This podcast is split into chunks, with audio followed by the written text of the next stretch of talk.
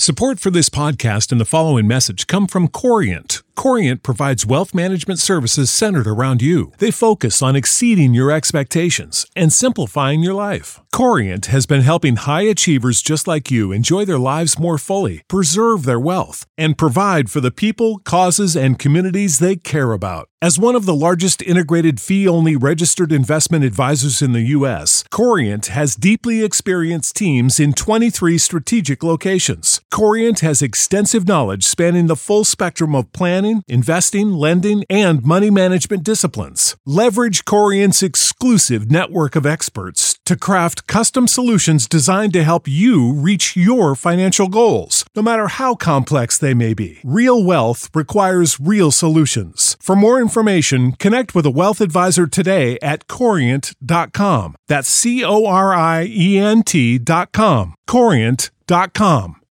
It ain't the left side or the right side. Must be the it ain't the left side. Thank you, Solo D. Welcome to another episode of On the Fence Side here with Kat and Paul Pickin. You can follow us on Facebook, Twitter, Spreaker, iTunes, YouTube, and on iHeartRadio. This is the third part of our 12-part series evaluating the Dolphins roster. We'll take a look at how the team performed in 2017, as well as how they're shaping up for the 2018 season. Paul, a lot of changes here at the tackle spot.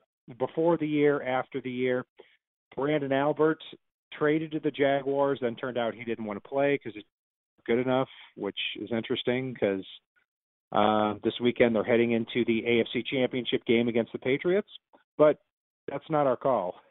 Laremy Tunsil then flips over to his natural left tackle spot, struggled a little bit, but you know, I think the talent is there with the guy.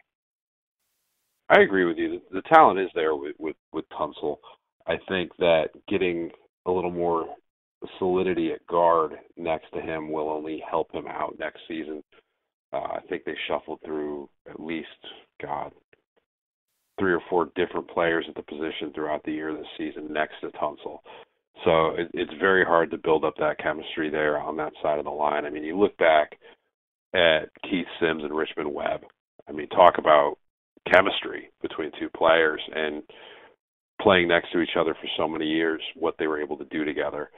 It would be nice to see Miami have that on that left side of the line. I mean, and I want to jump into one thing real quick here before we just continue completely with the tackles.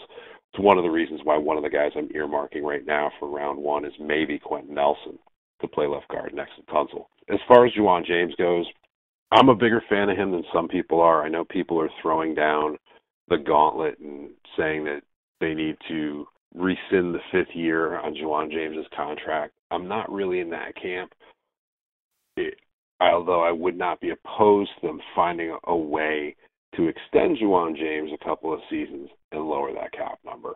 That I'd be okay with. You don't take your guy, which I think I saw you post this stat somewhere, who's given up 2.5 sacks over the last 18 games, 20 games or so that he's played, and just cast him aside, even though he is right now scheduled to be the third highest paid right tackle in the league next season behind Jared Veldheer and Lane Johnson, I believe.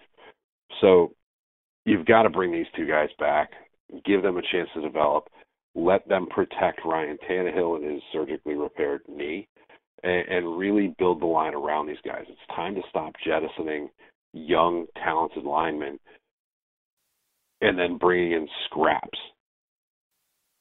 If there is one thing on the Dolphins right now that is just flat out pissing me off, it's Juwan James, because you have an offensive line that not just this past year, but for the last decade, have not been able to block anybody. And you have a right tackle, former first-round pick, 25 years old, 6'6", 320 pounds, long arms, looks the part, has allowed, you touched on it, 19 sacks. In the last 19 games, he has allowed 2.5 sacks. I don't know what else you want from this guy other than that. I mean, Pro Football Focus, take it for what it's worth, ranked him as the 17th best tackle in football, one of the best right tackles in football. I'm not looking for style points out of the right tackle spot. I want the guy to block the person ahead of him. You've got Tunsil, who had a little bit of a struggle at left tackle, whipped on some blocks. I think he will be fine, and I think he will be a very, very good football player, if not a great player. But if you re-sign Juwan James and you extend him, I would all day extend him 6 years, $55 to $60 million, because you know what you're getting. He's only going to get better, and you are going to have your two bookends at the tackle spot for the next 5 to 7 years. I don't see why the Dolphins right now aren't seeing things the same way. When you see Juwan James and you're unwilling to go up a few more million, but then you see him throwing around the amount of money they are for the Jay Cutlers and the Julius Thomases and the Nate Allens the year before, just doesn't make any sense to me. Yeah, I mean, that's actually a really good point. I would take Juwan James at $9 million over Jay Cutler at $10 million every single time. Every single time. It's Miami needs an offensive line. And I know we're going to get into the middle of the offensive line in another episode. We're really focused on the tackles here. But I wouldn't be opposed to an offensive line that goes Juwan James, Jesse Davis, as much as I want him gone, Mike Pouncey, Quentin Nelson, and Laremy Tunsil. Suddenly you've got an offensive line that looks amazing on paper going into next season. So, I mean, it's – and you can't do that if you let one of the bookends walk for basically a better contract is what he would be walking for, because if you let him walk, he's going to sign somewhere and he's going to get good money for it. He's not a bottom – half of the league offensive tackle. He's not one of these scrap heap players like a Ted Larson that Miami signed themselves this offseason. The offensive line positions for top-tier players, even top-of-the-middle-tier players, is in that $8 to $12 million a year range. So it's not unheard of whatsoever.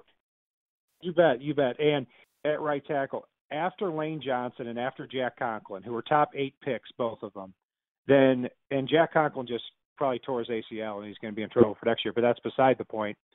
Then you've got a group of, 3 to 5 right tackles, and Juwan James to me is firmly in that group.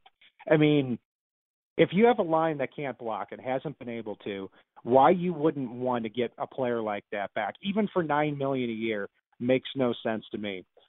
Interesting note, Mel Kiper in his first mock draft had the Dolphins picking Mike McGlinchey, the Notre Dame offensive tackle, who has some experience at right tackle.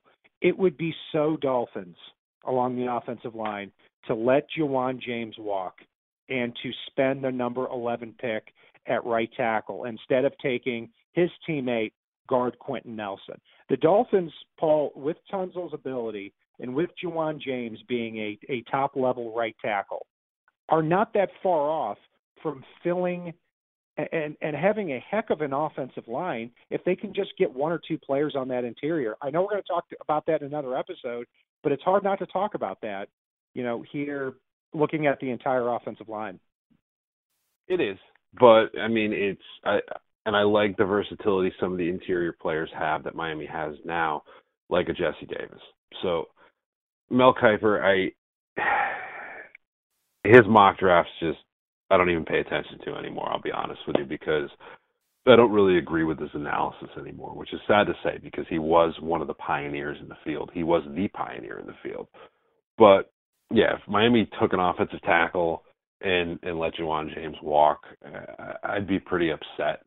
It just doesn't make any sense to me not to pay this guy. I know Miami's trying to clear up some cap space. There are other areas they can go into and clear that space up. There's always ways to manipulate the cap, and Miami can work with some of their players and restructure so their players don't lose any money, but they're able to save money against the cap for this coming off season. There's ways they can extend players. There's ways they can release or trade players. So there's a lot of different ways that they can manipulate the cap without getting rid of good players like Juwan James. If they're getting rid of Lawrence Timmons, fine. If they're getting rid of Andre Branch, doesn't make any sense right now. I mean, it's you can restructure Cam Wake potentially. You could restructure Ndamukong Suh. You tell me Ryan Tannehill wouldn't restructure his contract slightly to be able to keep Juwan James in Miami? That would be absolutely 100% a great idea on his part. So I can't fathom the idea of Juwan James leaving the Dolphins this offseason, whether it happens or not. It would make no sense to me. And, you know, we beat this horse to death as much as we can. Definitely Paul and I are in favor of Juwan James continuing to be a Miami Dolphin. A couple other notes on the offensive line. Yeah, Jesse Davis played some right tackle, did a serviceable job. What I like the most about he and about like the Ted Larsons of the offensive line is they've got the versatility. But if you have three really good players, which Tunsil, James, and potentially like a Quentin Nelson would bring, now you've really funneled all those resources to two spots.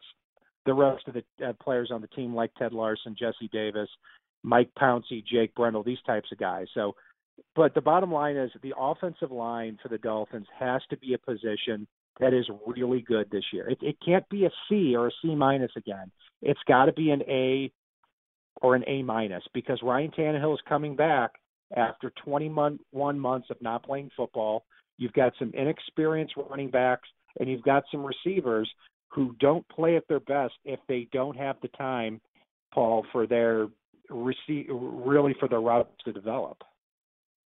Let's face it, Miami's got to bring this guy back. If you're talking Sam Young, letting him walk, I like the guy. He's a great person. That's a whole different story. I mean, you can get a dime a dozen of Sam Youngs that are probably cheaper. Sam Young's the Matt Moore of the offensive line for me. And you've got two young cornerstone offensive tackles right now. You cannot, should not end that when you're going to be paying possibly just as much for a lesser player anyway. Yeah, I'm with you. And my biggest fear is that the Dolphins think, you know what, at right guard and right tackle, we can just find a couple players. We're going to have, you know, Jesse Davis and Sam Young and Asiata, who didn't get on the field this year, and we're going to figure it out. Big mistake. We've seen that in the past, and I think we would see it again if the Dolphins let Juwan James walk. Laremy Tunsil at the left tackle spot, I still think is going to be a great player, and I think I've got him figured out too, is that right now at this point in his career, every game this past year, he had a penalty every game that was stupid, and he whiffed on one or two plays. Other than that, I think the guy looks the part, and I'd much rather have a player like that than some of these other Dolphins that we've seen in years past, you know, like the Jonathan Martins, like the Brent Smiths, and these types of players where even if they play their best game, you know it's not going to continue. I think if Tunsil cleans up those penalties, and I think he will, I think you're going to have a great left tackle. Yeah, and one thing I'd like to add to that as well is I know we saw a little bit of struggles at times with whiffing on blocks, and the fact the stat with Juwan James that you ran is also a little more impressive to me as well, given this fact. With opposing defenses playing up in the box, with Miami running such a short dink and dunk passing game, not really stretching the field barely at all, it makes it a little bit more impressive what James did, and it makes it a little more understandable what happened to Tunsil, because it's very, very hard when you've got five offensive linemen and maybe a tight end, maybe a running back, to try to block six or seven guys that are charging in. I mean, it's a tough job, you know, when you've got five guys blocking five. It's even tougher when you've got five guys trying to block six or seven. So for me, like we talked about in previous aspects, getting Ryan Tannehill back, keeping defenses honest is only going to help everybody along that offensive line, because nobody had to respect the pass this season. You bet. Well said. That'll do it for our breakdown of the offensive tackle spot, our third part in a 12-part breakdown of the Dolphins roster. You can follow us on Facebook, Twitter, Spreaker, iTunes, YouTube, and on iHeartRadio. This is Cat and Paul Pickin. And if it's not on the left side and it's not on the right side, it is on the thin side. Solo D, take us home. It ain't the left side or the right side, and it must be the thin side. It ain't the left side or the right side, and it must be the thin side. Listen, Dolphins fans across the land all tuning in to see what Ryan, Cat, and Paul about to do again. Save big money at Menards. Let the fresh air in and keep the bugs out with replacement screen for your doors and windows from AdForce. It's easy to install, durable against the elements, and comes in a variety of types to suit your needs. Repair your screens today with a roll of replacement screen. On sale through May 5th. And check out more great deals happening now in our weekly flyer on menards.com. Save